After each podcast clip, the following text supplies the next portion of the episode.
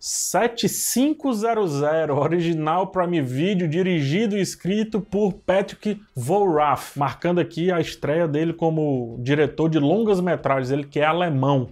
O protagonismo do filme é do Joseph Gordon-Levitt, que volta aos holofotes depois de um tempinho sumido aí da mídia, curiosamente sumido. Eu acho ele um excelente ator. É, a sinopse: um, um avião de grande porte é sequestrado por terroristas em um voo de Berlim para Paris. Porém, um dos pilotos consegue manter a ordem parcial enquanto que um grupo de sequestradores tenta invadir a cabine da aeronave. O piloto, meio que contra o tempo ali, tenta negociar uma possível rendição com os terroristas, com os sequestradores, a ponto de salvar toda a tripulação e coisa e tal. Temos um filme muito simples, muito autocontido e talvez autocontido até demais, o que o leva a ser quase vazio em provocações. É, vocês sabem, eu adoro filmes simples, é, filmes sobre causos pequenos ali da nossa vida, né, do dia a dia, do cotidiano.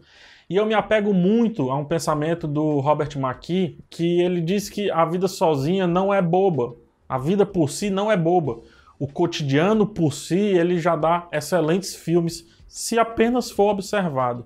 Porém, com 7500, essa máxima não prevaleceu. O curioso é que o filme se demonstra inventivo e o diretor, o Vorath, é muito corajoso ali no início ele deixa o segmento inicial praticamente todo sem nenhuma explicação textual. E ao apenas se basear em câmeras de segurança, reflete aí uma boa coragem do diretor. Passado esse começo, cuja diegese, né, e para entender esse termo, eu vou te convidar para assistir a minha crítica do filme Buscando, que está aqui na descrição. Enfim, passando esse começo, cuja diegese ajuda a história a ser contada de maneira elegante, ainda que simples, o filme ele se atrapalha por completo, se perde, se esbarra nele mesmo. É, temos todo o restante da narrativa acontecendo apenas na cabine do piloto, que não seria um problema, uma vez que excelentes filmes podem tranquilamente se passar em cenários muito pequenos e limitados, como o recente The Verse of Night, em um filme de 2013 chamado Lock, com o Tom Hardy, que se passa todo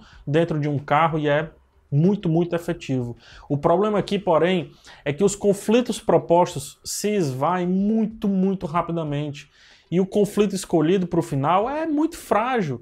Há muita pressa em resolver aquilo que poderia gerar tensão até o último minuto. E a obviedade do arquétipo de um personagem específico que está na trama estraga qualquer linha de tensão que poderia haver no ato final. É, geralmente, quando isso acontece, temos então aí uma grande reflexão, né, uma, uma grande proposta de reflexão, o que também não acontece. A reflexão sobre o não maniqueísmo dos sequestradores é apresentada no segundo ato, só que passa muito rápido. E depois, em vez de redefinir um personagem específico da trama, parece que é esquecida, parece que nem existiu de fato. Meu destaque positivo vai para vai a sensação de verossimilhança que o filme passa é, eu não entendo de aviação, eu não entendo de pilotagem, por isso que eu digo que é uma sensação. Isso aí eu deixo pro, pro Lito do Aviões e Músicas falar sobre.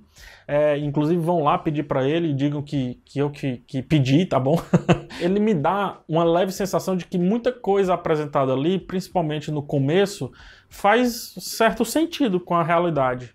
A calma do piloto e alguns protocolos que parecem ser seguidos deixa a história parecer, né, é, aparentar estar bem assim, bem pé no chão.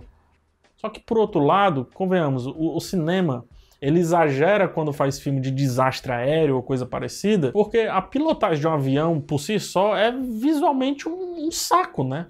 Os caras praticamente sentam e passam ali duas, três, quatro horas jogando conversa fora. Não tem tanto apelo dramático assim. E aí o 7500 fica em um meio termo entre o verossímil e o fantasioso, mas que por estar nesse, nesse muro, digamos assim, é que não ajuda nem a mentira a ser contada de uma maneira legal e nem a verdade ser explorada no fim das contas, é muito difícil conseguir colocar o pensamento do Robert McKee do, é, de que o real também é espetacular, pensamento do qual eu compartilho com muita, muita força, não abro mão desse pensamento. Só que dessa vez é, é, é difícil colocar para esse filme que o trivial, nesse caso, pareceu menos dramático, sei lá, do que enfrentar uma fila de um banco no quinto dia útil de um mês.